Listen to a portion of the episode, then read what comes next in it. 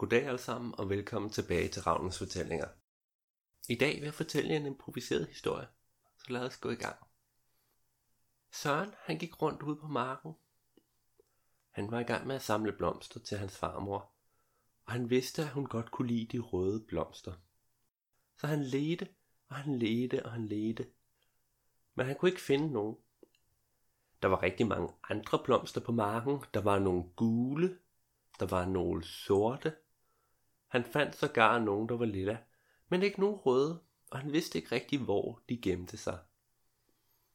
Han besluttede sig for, at hvis ikke han kunne finde de røde blomster, så ville han tage nogle af de andre, fordi selvom hun bedst kunne lide rød, så var han sikker på, at hun ville blive glad for at få en buket uanset hvad. Så han samlede blomster, og han samlede raskt afsted.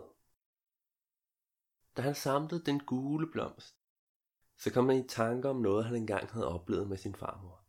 Han kom i tanke om, hvordan de engang havde været ude og gå tur, og ude på turen, der havde de fundet en eng med de fineste, smukke, gule blomster. De dækkede det hele, og det lignede nærmest et hav af smør. Og her ude på engen, der gik de så, kiggede på blomsterne, talte om, hvor fint her var. Og det var her, hvor Søren han første gang blev stukket af en bi. Han kunne ikke forstå, hvorfor han var blevet stukket. Han var overbevist om, at han ikke havde gjort den fortræd. Men lige pludselig, så fik han en enorm smerte i sin arm. Og da han kiggede, så var der, ja, bagdelen af en bi, der sad med brøden inde i hans hud. Au, au, au. Hans farmor havde så hjulpet ham med at få den ud, stille og roligt, og taget ham med hjem til sin mor og til sin far, så de kunne trøste ham og nusse ham, og de prøvede at lindre smerten en smule. Det var et minde, han kunne huske, og han kunne huske, hvordan han havde været utrolig glad for, at farmor havde været der. Da han samlede den sorte blomst op, så kom han i tanke om noget andet, et andet minde. Han kom til at tænke på den gang, hvor farfar han døde. Det var ikke så frygtelig lang tid siden. Han kunne huske, hvordan han havde været i kirken med en buket blomster af sorte blomster. Han havde lagt den oven på kisten, og så havde de båret kisten ud med buket. Han syntes, det havde været meget underligt. Hvorfor var far for død? Var han virkelig så gammel? Og hvad sker der, når man dør? Så han kunne ikke helt forstå det, og han var ikke helt sikker på, at han kunne lide nogle af de forklaringer, han havde fået. For det var som om folk altid vævede lidt og ikke rigtigt kunne finde ud af at komme med en tilfredsstillende forklaring. Men han plukkede blomsten. Det kunne være, at den ville minde farmor om farfar, og måske gøre hende lidt glad. Så han plukkede en, og han plukkede to, for han syntes, det var passende, at de skulle være sammen. Så gik han hen og plukkede en lilla blomst. Og den lilla blomst, den var så utrolig smuk. Bladformen var anderledes end de andre blomster, og den, den skinnede nærmest i solen på en måde, som ingen andre planter på marken gjorde. Og da han samlede den op, så kom han i tanke om den gang han havde været ude i byen med farmor og købe nyt tøj. Han havde ikke ville ud af døren. Han syntes bestemt ikke, det var sjovt at skulle ud og købe tøj. Men farmor havde fået lokket ham med ved at love, at de nok skulle få is og bolcher, når de var færdige. Og turen, ja turen, den var med sanden blevet utrolig hyggelig og dejlig. Og han havde fået købt sig noget nyt tøj, nogle, nogle fine, små skjorter. Han havde fået en lilla t-shirt og nogle pæne blå bukser. Og bagefter, så spiste han og farmor en kæmpe stor is. Ja, Søren var overbevist om, det var verdens største is. Og de brugte mange timer på at komme igennem den is. Han var ikke sikker på, hvor mange kugler der havde været i den, men der havde været nok til, at det endte med, at han alligevel blev nødt til at smide noget af det ud. Det er sjældent, han blev nødt til det. Så plukkede han tre af de lille blomster og fodrede den til sin buket. Buketten var ved at være rigtig fin, men han tænkte, der manglede nogle flere farver. Gul, sort og lilla. Der måtte være noget blåt et sted. Så han ledte rundt i marken. Han kiggede det ene sted og det andet sted.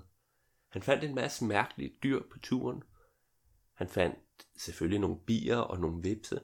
Men han fandt også nogle dyr, der kravlede rundt nede i buskaget mellem græsset, og han var ikke altid helt sikker på, hvad det var. Var det en mus? Var det en rotte? Der var et eller andet, der løb sin vej, men han nåede ikke at se det. For det øjeblik, han hørte lyden, pist, ja, så var det allerede væk. Og han ledte, og han ledte, og han ledte, lige indtil han pludselig fandt en fin lille blå blomst. Det var den eneste blå blomst i hele marken, syntes han, og han var ikke helt sikker på, om han tog tage den. Hvad hvis nu der var nogen, der var kede af, at han havde taget den sidste blå blomst? Men så kom han til at tænke tilbage på den gang, han havde hjulpet farmor i haven. Hvordan de havde gået rundt i haven, og de sammen havde klippet blomsterne. Hun havde fortalt, hvordan man skulle klippe roserne, så de kunne gro videre fint næste år. Hun havde fortalt, hvordan man skulle tage blomsterne forsigtigt op og sætte dem i vand, så de ikke gik i stykker. Og det var her Søren han havde lært, hvor glad hun var for de røde blomster. Hvordan hun havde plukket dem fra sin have og lavet en buket af dem og sat inde i stuen. Det var en fin blå blomst, men den var ikke rød. Så han lod den være i fred, for det kunne jo være, at hvis nu han lod den gro, stille og roligt, så ville der komme flere. Så gik han videre igennem marken, og pludselig så kom han til en å. Åen den havde været der hele tiden, men alligevel havde han ikke opdaget den før, for græsset var højt, og det var svært at se langt foran sig. På den anden side af åen kunne Søren se nogle smukke røde blomster, og han blev simpelthen nødt til at komme derhen og plukke den. Men hvordan? Åen den var rimelig bred, og det var svært at se, hvor dyb den var, for vandet var ret mudret. Han prøvede at træde lidt ned i vandet. Ja, det var bestemt for dybt til hans sko. De ville blive helt våde og gennempløte. Så prøvede han at gå lidt langs åen og se, om han kunne finde et andet sted, han kunne komme over. Men det virkede ikke sådan om, der var noget sted, hvor der var en bro, eller noget, der var væltet hen over, han kunne kravle på. Okay, hvad skal jeg gøre, hvad skal jeg gøre? Han prøvede simpelthen, at han kunne finde en gren et sted. For hvis han havde en gren, så kunne det være, at han kunne mærke, hvor dybt der var lidt længere ude. Men der var ikke nogen gren, for han var midt ude på marken. Og Det eneste der var, det var græs. Men fandt et sted, hvor der voksede nogle siv langs åens bred. Så han tog et af sivene og knak af. Og så gik han hen til bredden og mærkede. Og jo, der var lidt dybt, men der var ikke så dybt, at han ikke ville kunne gå over. Og det var heldigt, for Søren han havde ikke lært at svømme endnu. Og så, stille og roligt, så trådte han ud i vandet. Han havde taget skoene af og efterladt på den ene side, fordi så ville de i hvert fald ikke blive våde. Uff, først var tæerne helt våde, så var anklen helt våd, og snart så gik vandet helt op og rørte hans shorts. Øv, ad, hvor ulækkert. Men over åen det kom han, og så stod han der på den anden side, med fuldstændig våde ben, og kiggede sig omkring. Heldigvis var vejret varmt, så det skulle nok tørre snart, tænkte han, og så gik han hen og plukkede nogle af de smukke røde blomster. Han plukkede en blomst, og straks faldt alle bladene af. Og det var ikke meningen. Så plukkede han en anden blomst, og alle bladene faldt også af den. Ej, hvor irriterende. Det var da ikke pænt gjort. Så han tog en blomst fuldstændig forsigtigt og lagde op i buketten i midten, så den blev holdt af de andre blomster på plads. Og der faldt bladene ikke af. Og så tænkte han, at hvis de røde blomster er så skrøbelige, så ville han ikke turde tage flere af dem, for det ville være synd at ødelægge dem uden nogen grund.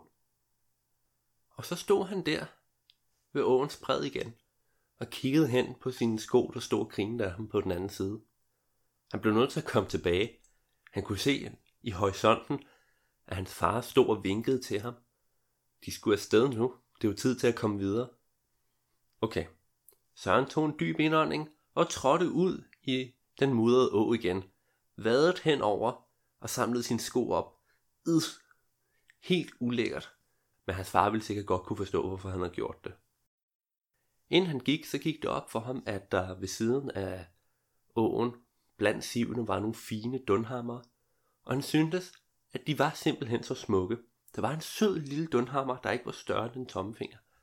Så han tog den og knakte den af og satte den inde i buketten. Så nu bestod buketten af fine gule, sorte, lilla og en rød blomst og den smukke dunhammer. Han tog et stort stykke græs viklet omkring nærmest som reb, og så var buketten klar. Med skoene i hånden, buketten i den anden hånd, så vadede han afsted gennem græsset, håbede han ville tørre, inden han nåede hen til bilen. Og da han kom hen til sin far, så sagde han, prøv at se, hvad jeg har fundet, far, og rækte buketten lige op i næsen på ham. Faren han viftede den der buket lidt væk og sagde, ja, den er super fin, men vi skal altså afsted nu. Skal vi hen til farmor? Ja, sagde faren. Vi skal hen til farmor.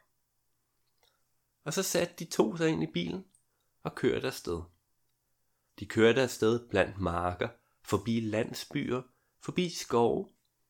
Og Søren han tænkte tilbage på alle de mange oplevelser, han havde haft med sin farmor.